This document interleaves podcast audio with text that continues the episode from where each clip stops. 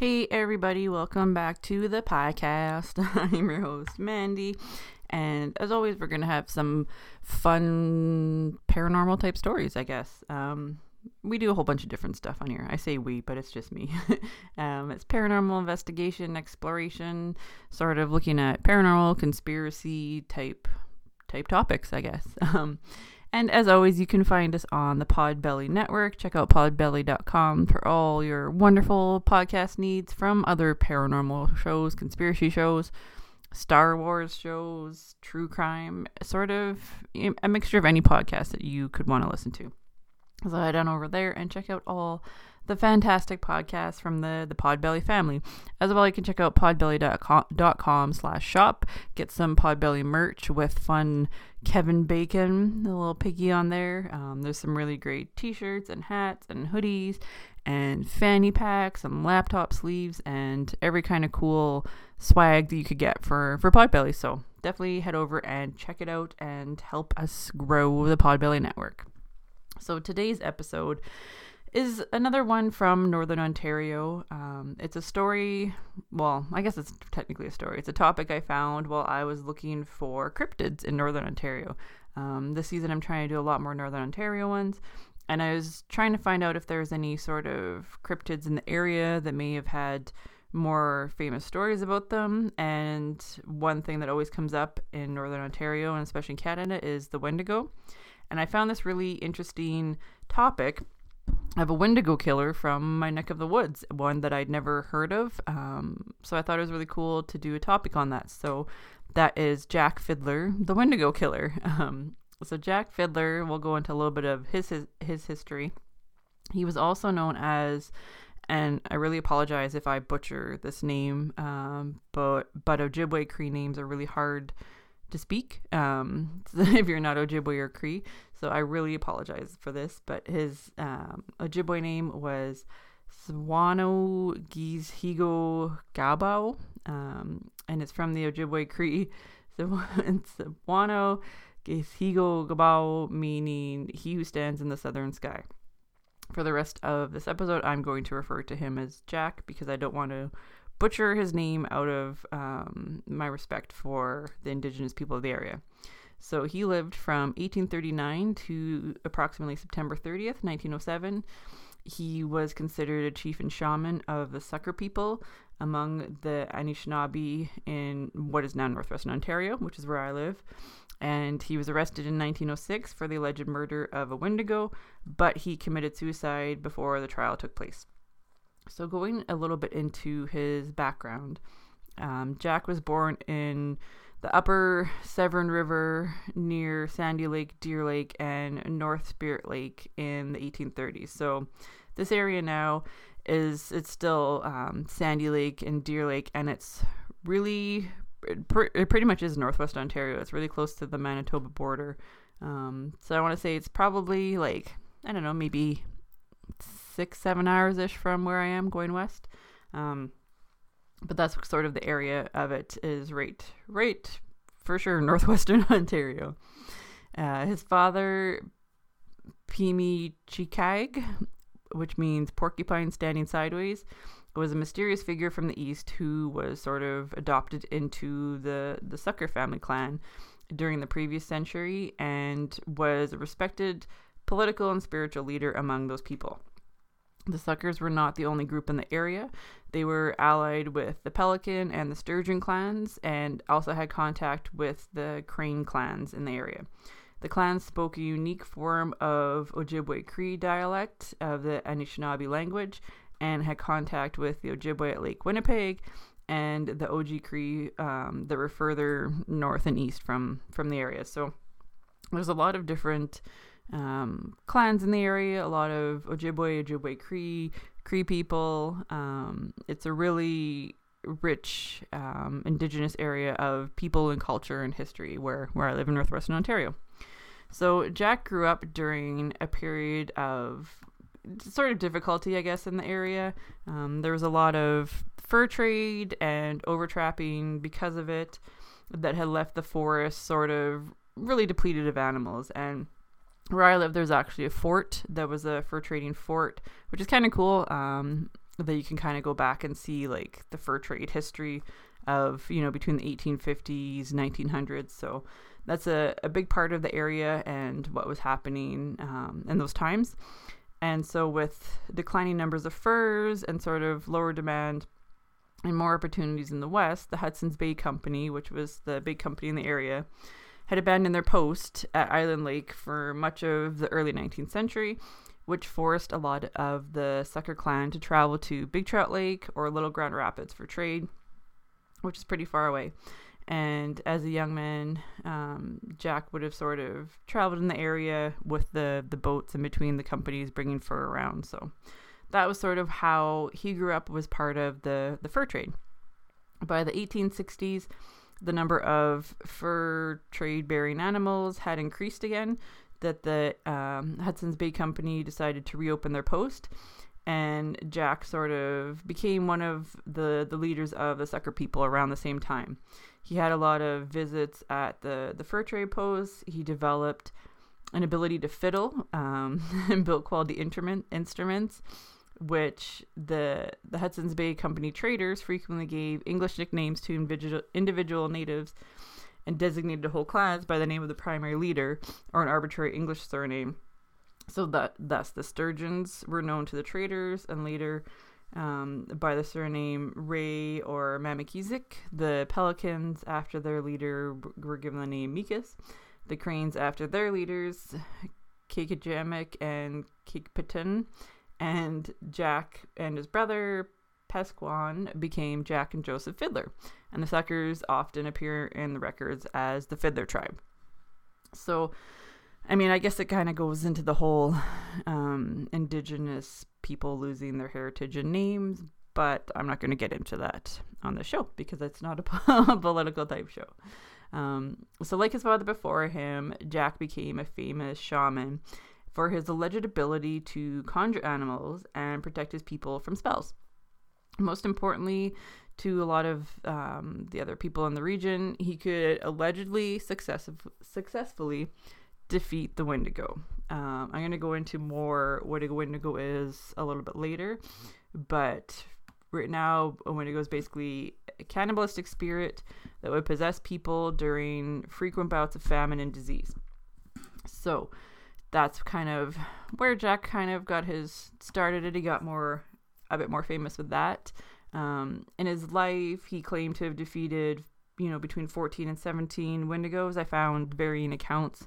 Um, so somewhere in those numbers, which seems crazy high to me that there's you know, even that many Wendigos in the area, never mind having successfully defeated them.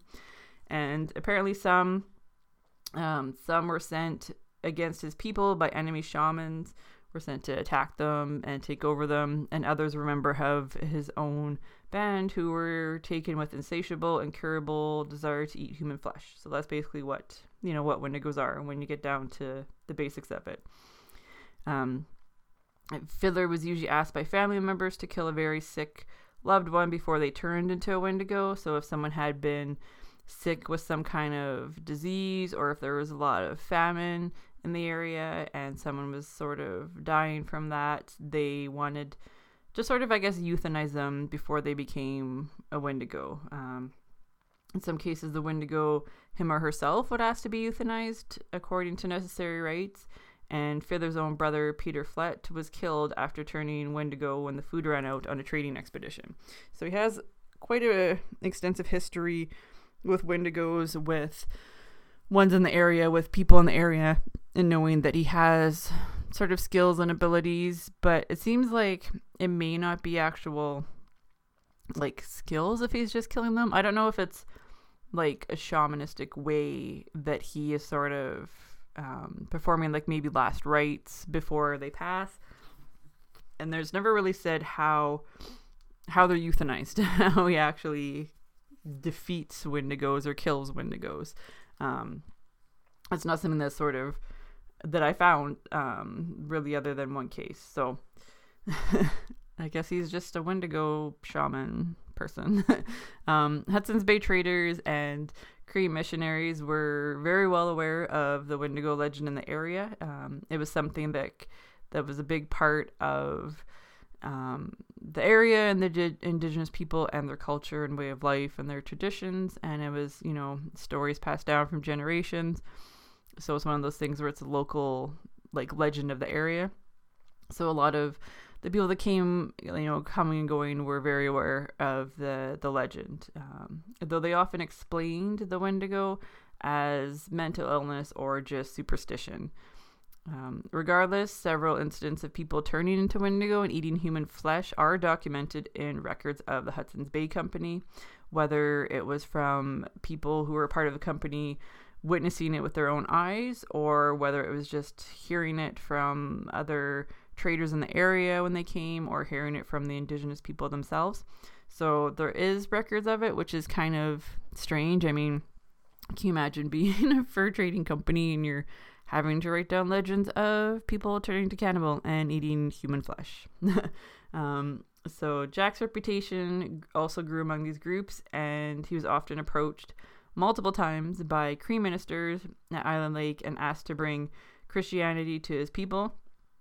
He respectfully declined the request. He did not want to convert to Christianity. And by the beginning of the 20th century, the Sucker people were among the only indigenous people in North America living in a traditional manner with almost no government imposition on legal and religious matters.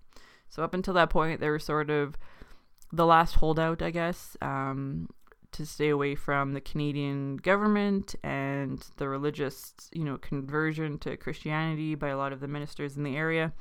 And it's one of those things, again, like you get into the politics of it where you know these people come over from England and Europe and sort of come to the new land and want to convert everybody to their way of life and want to change their policies and govern them and change their religious views and it gets into that whole big mess that I don't want to get into. so, we're not going to turn this into a political podcast. There's enough of that in the world, and I'd rather focus on the Wendigos. so, in early 1907, two members of the Northwest Mounted Police. So you may be familiar with the Royal Canadian Mounted Police. They're the ones that are sort of federal, you know, the Mounties you see with the red uniforms and their brown hats riding the horses. And then provincially, we have provincial police. So in Ontario, we have the OPP, which are the Ontario Provincial Police, which are sort of like, I guess, state troopers would be in the States. So similar to that. And then you have the local police departments. So back in the early 1900s, we also had the Northwest Mounted Police. So there was different divisions of the mounted police that weren't just the Royal Canadian ones. This was sort of when Canada wasn't really fully Canada yet. We were still under British rule, so these were the the Northwest Mounted Police of the area. Um, so two members of the the police had been visiting Island Lake, and they heard of Jack's ability and power against the Wendigo from Norman Ray, who was an in law of the Fiddlers. They learned of Wasapakawi. Pack. I'm really apologizing these names. I tried practicing them and it's really hard when it comes to the time. So let's go. Wasa Kapikwe, a woman who was suspected of being possessed by by a Wendigo, possessed by some sort of creature. And she had been choked to death with a piece of string by Jack and his brother. So, seeking to introduce Canadian law in the North, the Mounties decided to take, you know, take this opportunity to to make an example of it, and they went to the Sucker camp at Deer Lake and arrested Jack and Joseph Fiddler for the murder. Um, for most of the Sucker people at the time, the Mounties were the first white people that they had actually ever seen. So again, these communities were sort of very isolated and were the last ones to sort of be taken over by white people that came over from Europe. And even though Jack and his brother Joseph were, you know, traders and working with Hudson's Bay Company, as well as other um, fur trading companies, a majority of the people in in his clan were sort of just stayed in the village and did their own thing. So they didn't really have dealings with other people. And so these were the first white people that they had seen. Um, at the time, the elderly brothers were charged with murder, and um, the woman was Joseph's actually daughter-in-law. They were held at Norway House to await trial. Meanwhile, newspapers across Canada picked up the story and printed the sensational headlines of murder and devil worship. So it's not really devil worship when you're like pushing out bad spirits, I guess, because they're not worshiping the devil. They're trying to get rid of bad spirits, and I guess because they're shaman and everyone's trying to push their Christian beliefs on people at the time. If you're not Christian, you're a devil worshiper. So of course they took the opportunity to have you know the headlines of that and sensationalize the whole the whole situation. Um, so while they were awaiting trial um, across the country, people had demanded convictions and the the police saw an opportunity for fame and advancement so they're trying to you know capitalize on it on the situation to try and change the views of the people in the area. And while jack was actually in custody waiting trial he escaped during a walk outside and he later hanged himself in a tree and was found later on his brother Joseph still went to trial. Um, Angus Ray, an eyewitness, testified that they had killed the woman. Um, she was in deep pain and incurably sick, according to the custom of people who are not aware of Canadian law. The, the courts pressed the Wendigo issue, and Ray admitted that it was a belief among his people, and that Jack and Joseph were the ones who usually asked to euthanize the very sick and prevent wendigos, um, despite some other unreliable testimony and the pleas of missionaries and the traders. Joseph was convicted and sentenced to death by the magistrate and ordered to hang. So it was probably one of those trials where they didn't really get proper representation, if any at all, at the time. Um, they used it as sort of a way to make an example of someone who wasn't conforming to the government and didn't want to have their religious beliefs, you know, questioned and changed to Christianity, and the courts probably just really jumped on that to make an example, use the headlines, use it for further advancement in the area.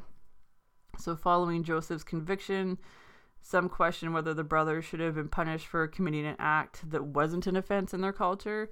So, even though it may have been a crime, to Canadian law, they didn't really fall under the governance of Canadian law at the time. So, how can they be punished for something that wasn't a crime in their own culture? Um, for evidence of this, one needed to look no further than Fiddler's statement to police, in which he insisted that I did not know what I was doing was wrong. If I had known, I would have not done the deed. However, critics of the sentence failed to get it overturned, and Joseph Fiddler died from illness before he could hang. And in 1910, after losing two of their leaders, the Sandy Lake First Nation signed Treaty 5 with the Canadian federal government, ending their freedom and forcing them onto a reserve. So, I mean, it looks like the Canadian government won in that case. They imposed their beliefs and their rule and sort of convicted and, you know, led to the eventual death of two leaders of this last, this last, uh, colony, this last, you know, band in the area that weren't a part of the Canadian government. So that's kind of the dark history of Canada that, you know, a lot of us know and we don't really like to talk about very much. Um, so that's the case of Jack Fiddler, who's a Wendigo hunter. Um, and there was some cool pictures that I actually found online, so that's going to be the the show cover art for this episode. Um, but I kind of wanted to go more into what Wendigos are. Um, there's a lot in the area, the First Nation tribes, and they have a lot of different I guess ideas and descriptions and depictions of of Wendigos and Wendigos are sort of I guess like this mysterious cryptid that people don't really seem to think of as like well defined. I mean, when you think of, you know, Bigfoot, you know what Bigfoot is. When you think of Nessie, you know what Nessie is. When you think of even chupacabras, you know, you kind of have the idea of what they are. But Wendigos seem a little bit more mysterious and they often get lumped in a lot with skinwalkers. But Wendigos are different. Um, their classic depiction is sort of with the skull and the antlers on them, and they're very gaunt and have like a long snout. Um, so there's a pretty good description of of one of them from one of the researchers. So the Wendigo was gaunt to the point of emaciation its skull had, or sorry, its skin had pulled tightly over its bones. With its bones pushing against the skin, its complexion was the ash gray of death, and its eyes pushed back deep into their sockets. The Wendigo looked like a giant skeleton recently disinterred from the grave. What lips it had were tattered and bloody. It was unclean and suffering from separations of the flesh, and the Wendigo gave off a strange and eerie odor of decay and decomposition, of death and corruption. So the Wendigo is a mythological man eating creature or evil spirit from the folklore of the First Nations Algonquin tribes based in northern forests of Nova Scotia, the east coast of Canada, and the Great Lakes region of Canada and the United States. So that's where I live is in the Great Lakes region. Uh, I live right on Lake Superior, you know, the heart of the Great Lakes in northwestern Ontario. Um, the Wendigo is described as a monster with some characteristics of a human or as a spirit who has possessed a human being and made them become monstrous. Its influence is said to invoke acts of murder, insatiable greed, cannibalism, and the cultural taboos against such behaviors. So they are thought to turn humans into cannibals, or they sort of eat humans and become cannibals, I guess. the creature lends its name to the controversial modern medical term Wendigo psychosis, which is described by psychiatrists as a cultural bound syndrome with symptoms such as intense craving for human flesh and fear of becoming a cannibal. In some indigenous communities, environmental destruction and insatiable greed are also known as, or also seen as a manifestation of Wendigo psychosis.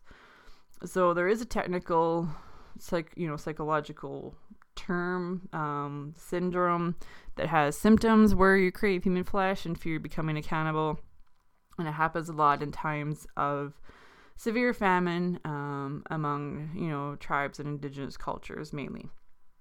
In Ojibwe, Eastern Cree, West Main, Swampy Cree, Naskapi, and Innu lore, wendigos are often described as giants that are many times larger than human beings and a characteristic absent from myths and other Algonquin cultures. Um, whenever a Wendigo ate another person, it would grow in proportion to the meal it had just eaten, so it could never be full. Therefore, Wendigos are portrayed as simultaneously gluttonous and extremely thin due to starvation. So every time they would eat someone, they would just keep getting bigger, and I guess that goes with the insatiable greed and the constant craving for um, for human flesh to be cannibals, basically. The Wendigo is seen as the embodiment of gluttony, greed, and excess, never satisfied after killing and consuming one person, and they are constantly searching for new victims. So it seems like once you turn into a Wendigo or get eaten by one, you're just gonna be insatiable and constantly on the look for more people to kill and eat and the the human flesh to eat and be a part of that. Um, in some traditions, humans overpowered by greed would turn into wendigos, and the myth served as a method of encouraging cooperation and moderation. Other sources say wendigos were created when a human resorted to cannibalism to survive, such as if there was a famine. Um, humans could also turn into wendigos by being in contact with them for too long. So, a lot of the times, if there was, you know, a big famine in the area and it got really dire, people could resort to human cannibalism, and that would lead them, you know, I guess the feelings of like being that desperate and that it's sort of an evil thing, and others would see them as evil spirits and even themselves and think they turned into into Wendigos. Um, among the Assiniboine, the Cree, and the Ojibwe, there's a ceremonial dance is sometimes performed during times of famine to reinforce the seriousness of the Wendigo taboo. The ceremony was performed during times of famine and involved wearing masks and dancing backwards around a drum. The last known Wendigo ceremony conducted in the United States was at Lake Wendigo, coincidentally named, um, of Star Island of Cass Lake, located within the Leech Lake Indian Reservation in northern Minnesota. So that's sort of a breakdown of Jack Fiddler, the Wendigo Hunter, and what Wendigos actually are.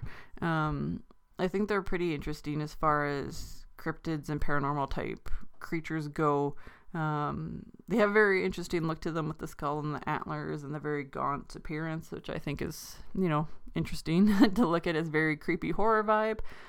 But they also have an interest, um, an interesting past and culture where, you know, they're sort of spawned from cases of famine or severe illness. And I think with this story of Jack Fiddler being a Wendigo killer and a lot of people saying that either, you know, he sought them out or people who were turning into Wendigos themselves sought him out to be euthanized before they turned into it is something I hadn't really heard of before. Like I hadn't heard of people feeling like they're becoming one or thinking that they're going to be becoming one and then seeking out a shaman to sort of perform the rites for them to pass without becoming a Wendigo. Because I guess that's something else too, where if they don't pass properly with the the special, you know, sacred rites performed, that they could still become a Wendigo. So that's, you know, something I, I thought was sort of interesting with this story and to learn about, and something, like I said, I hadn't really heard of before at all. So that's the story of Jack Fiddler, the Wendigo Killer. Um, hopefully you've enjoyed it, and it's a little bit more different sort of topic. Um, you know, not the typical paranormal conspiracy type one, but that's again what I'm trying to do with this season. So, as well, we have Patreon set up now. You can look for the podcast on there. Um, there's different levels of support, even for $1, which would mean the world to me. Help pay for my web hosting fees. That's sort of all I'm really looking to get covered. So you can sign up there, pay $1 a month, get some stickers. I'm going to be mailing out stickers to all the people that have replied recently with them. And then as of this point, it is just going to be for Patreon. So you can sign up, get some stickers, get early access to episodes, get a lot of other fun bonus type stuff that I'm going to be working on. So go over there, go to Patreon, look for the podcast, and please support it as well. Um, you know, if there's anything else that you want to share, want to look for topics on, you know, the show, want to suggest anything, reach out on social media. And I hope you've enjoyed this episode. Thanks for listening to the podcast. As always, you can find us on iTunes, Google Play, Stitcher, wherever you get your podcast apps. Just look for the podcast. And as well, the Podbelly Network. Check them out at podbelly.com on the internet for all your podcast needs and wants. And you can find my shop at shop.littlegeeklost.com with all my fun t shirts, as well as everything else, you know, for me at littlegeeklost.com on the internet. Check that out as well.